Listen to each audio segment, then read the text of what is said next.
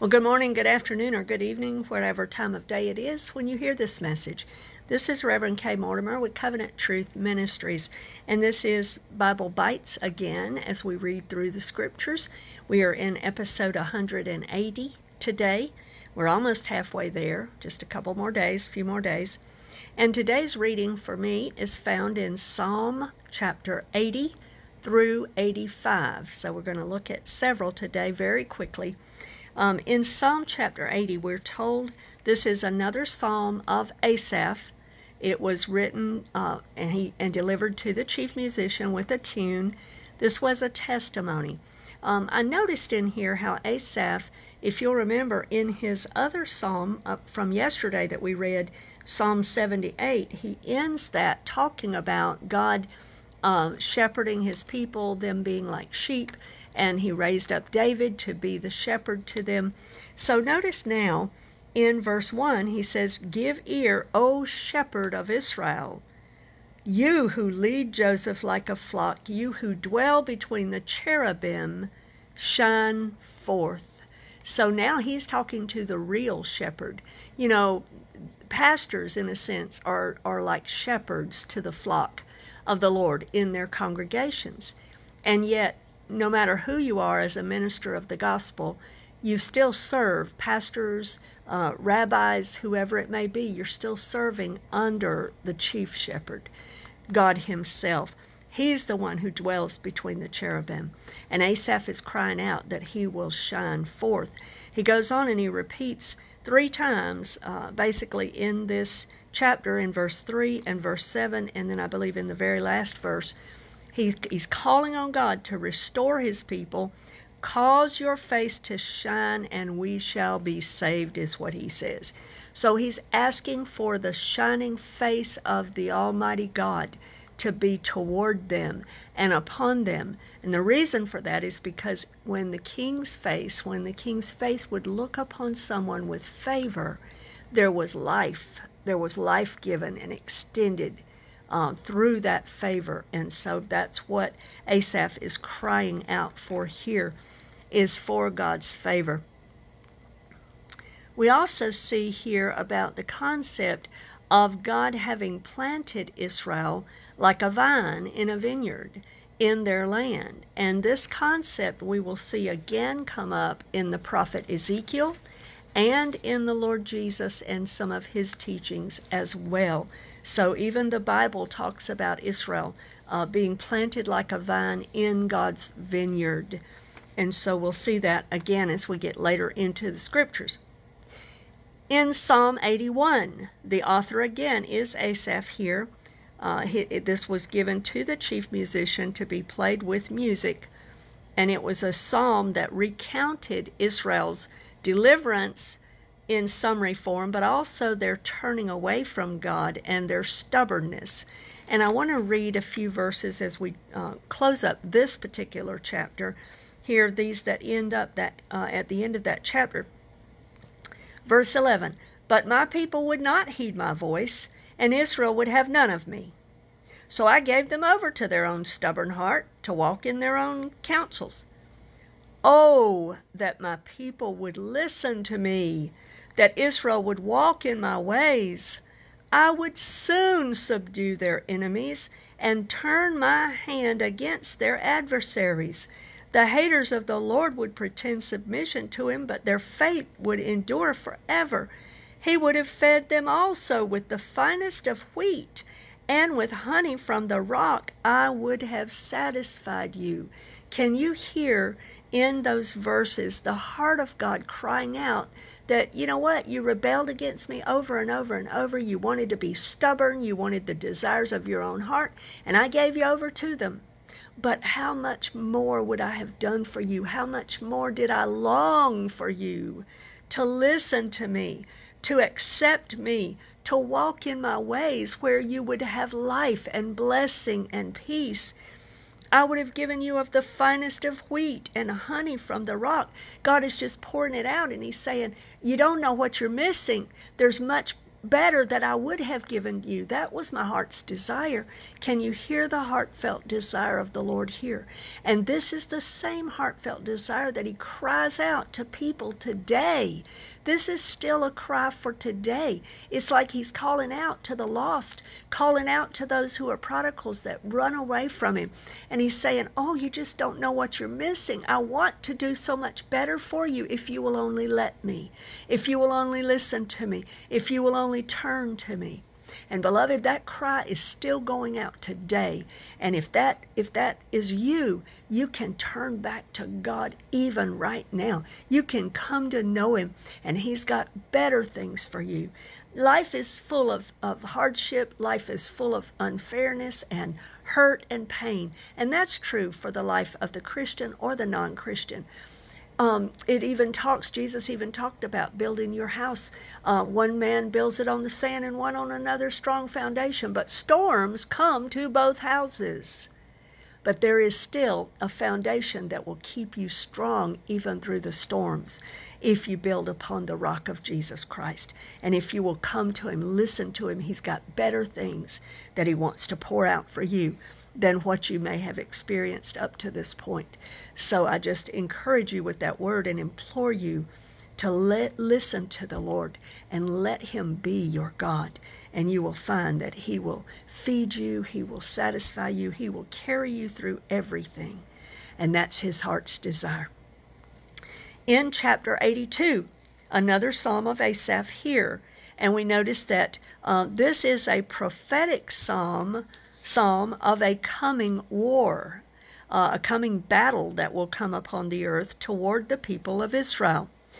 It will result in God's name being made known as the only Lord, the Most High over all the earth. Now, if you look at the words of this and you see them and you notice who is spoken of here, you can see that these are nations that surround Israel today um, many of whom are already making these same declarations where they're saying, let us cut them off from even being a nation on the earth. They want to destroy Israel completely. So, this is, we see the signs of this setting up even now. And it's a coming war that, you know, may not be very far off into the future for us. In Psalm chapter 84, the author here is listed for us as the sons of Korah. These were also people that served in the worship of the Lord in the tabernacle of David and in the temple. And so these are other ones that are similar to Asaph and Jeduthun and others um, that would worship in the Lord and uh, worship the Lord in his holy places. I want to read to you some verses from this psalm. Verse 1 and 2, I want you to notice how lovely is your tabernacle, O Lord of hosts. Now, the tabernacle that they were referring to there and worshiping the Lord in would have been the tabernacle of David and later the temple when Solomon built it. Notice this, verse 2 My soul longs, yes, even faints for the courts of the Lord. My flesh, my heart, and my flesh cry out for the living God. May God give us that kind of passion, that kind of hunger and thirst for His presence, to be near Him, to be with Him, to be close to Him at all times. Oh God, make it true in us today. I want you to notice in verse 3 this passage too, because I believe there's an application here for our families, our children, our grandchildren, those close to us. Even the sparrow has found a home, and the swallow a nest for herself, where she may lay her young. Even your altars, O Lord God, O, o Lord of hosts, my King and my God. And beloved, the Lord showed me that many years ago, and I have prayed that many times over my own children and grandchildren. There is a place, even the even the birds. Uh, he's giving that example here that even even in the birds we find that place where they know where to lay their their young, that will be safe, that will be uh, cared for by God. And Jesus said even himself, he said that there would not be one sparrow that would fall to the ground, that God was not aware of it. God didn't see it, God didn't know about it. So I find in here an application for us to lay our children and our grandchildren upon the altars of God. Entrust them to God, is what it's saying here. Entrust their care to Him. Entrust their uh, ministry to Him and trust that God will watch over them and God has the plan for them and God can keep them and bring them into the fullness of their destiny. And so I trust that that will encourage you if you are a parent or a grandparent, that you would um, find a place in God where you can trust Him with your children and pray over them and lay them in His care. Verse 4 Blessed are those who dwell in your house, they will still be praising you. I love that because those of us who dwell in the presence of God is what it's really talking about here. We are continually praising God for his goodness. Verses 5 through 7 Blessed is the man whose strength is in you, whose heart is set on pilgrimage. That reads a little bit different in some other translations.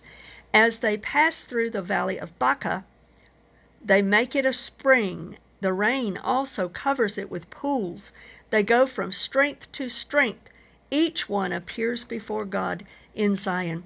And what I wanted to speak about here is just that this tells me about a way to uh, enter that place where we can mount up and uh, go from one level of strength to another, even when we're walking through the valley of Baca or weeping and tears. That's what that word means. It's a place of weeping.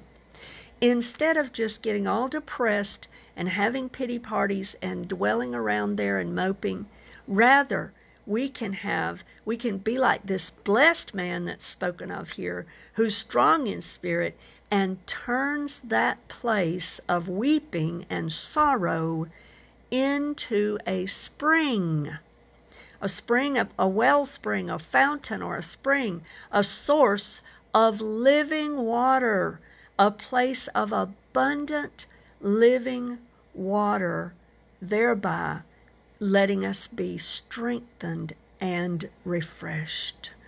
Beloved, even the valley of Baca or Baca, when we have to walk through those times of weeping and tears, we can see that place and draw from the spring that God will provide there the living waters that we need to be able to rise above that situation, to be able to come out of that and have life and vitality and be refreshed in spite of the fact that it was a deep valley in our life because of the living water that we're drinking in and being strengthened by. And that living water is found, is found in the fountain of living water, the Lord God Himself, through the power of His Holy Spirit. Jesus even spoke of that living water being the Spirit of God in John chapter 7. Hallelujah. I also want to read verse 10 from chapter 84. For a day in your courts is better than a thousand I would rather be a doorkeeper in the house of my God than to dwell in the tents of wickedness. The sons of Korah here are talking about how much better it is to serve the Lord and be near Him than to be than to spend a thousand days somewhere else. They're talking about how this doorkeeper this doorkeeper would have been like a greeter today in our churches or something. Someone who just welcomes people in and, and has maybe what we would consider a lowly job, but yet an important job. And he says here, I'd rather be working the doors and greeting people in the house of God than to dwell in the tents of wickedness all the time. There's nothing, in other words, there's nothing out there for me. There's nothing outside the presence of God. There's nothing outside the family of God. There's nothing the world can offer me that would in any way compare with what I find when I'm in God's presence. Oh, what a beautiful, beautiful verse and a beautiful picture that forms for us. And then lastly, chapter 85, The author here also is the sons of Korah given to the chief musician is this as a song, a psalm. Verse 6 is talking about, um, and I see this as a great prayer for us to pray today. Let me read it. Will you not revive us again, that your people may rejoice in you? Beloved, the church needs revival. You know, revival people can get saved during revival, and we do need salvations to be occurring in the earth. But, beloved, God's judgment, he says, starts in the house of God first. In other words, the revival needs to start in the church first. And we need to be revived and, and have returned to us the joy of our salvation. So, even that is a prayer that we can pray today for revival to come to the people of God again today. And then I want to read verse 8, and then we'll close here. I will hear what God the Lord will speak, for he will speak peace to his people and to his saints, but let them not turn back to folly. And I just want to end with this comment here. We need to hear God speaking to us today. And how many people need peace? In these troublesome times. We need to hear the peace that God will speak to us. But it also leads us with a responsibility that we not turn away from God again. The whole of the Bible, you will find this concept of being close to God, coming into His family to begin with. That's where it starts. And then living in a place where we're hungering and thirsting after Him. We're not going back to folly. The old is dead, the new has now come. Old things have passed away, and all is new now. And when we get to that place, then we just open our ears, and God is speaking peace. Jesus even said, My peace I give to you, and leave with you, not as the world gives, give I unto you. So God wants to speak peace to your heart if you're troubled about anything today, God desires to be able to be speaking peace into your life. And the peace of God bypasses all understanding, and it rules and reigns in our hearts and minds in Christ Jesus. May God bless you with these words today, and may you join us again for future episodes of Bible Bites. To God be the glory in Jesus' name.